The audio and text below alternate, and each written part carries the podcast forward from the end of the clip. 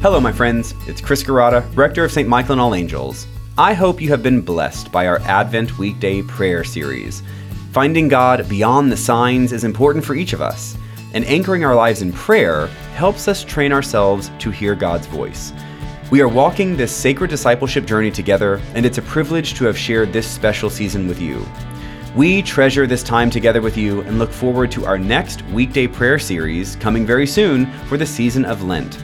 Our Lenten prayer series begins on Ash Wednesday, February 22nd. I hope you'll be back to join us once again during the season of Lent as we prepare our hearts and minds to celebrate Christ's resurrection at Easter. Until then, know that you are not alone on this journey. We will keep you in our prayers, and we hope you keep us in yours. I encourage you to worship with us each Sunday, as well as connecting with our weekly Bible studies, prayer groups, and service ministries please visit our website, stmichael.org, where you will find resources to help you deepen your walk with Christ and your relationships with one another. May God bless you this day and forevermore.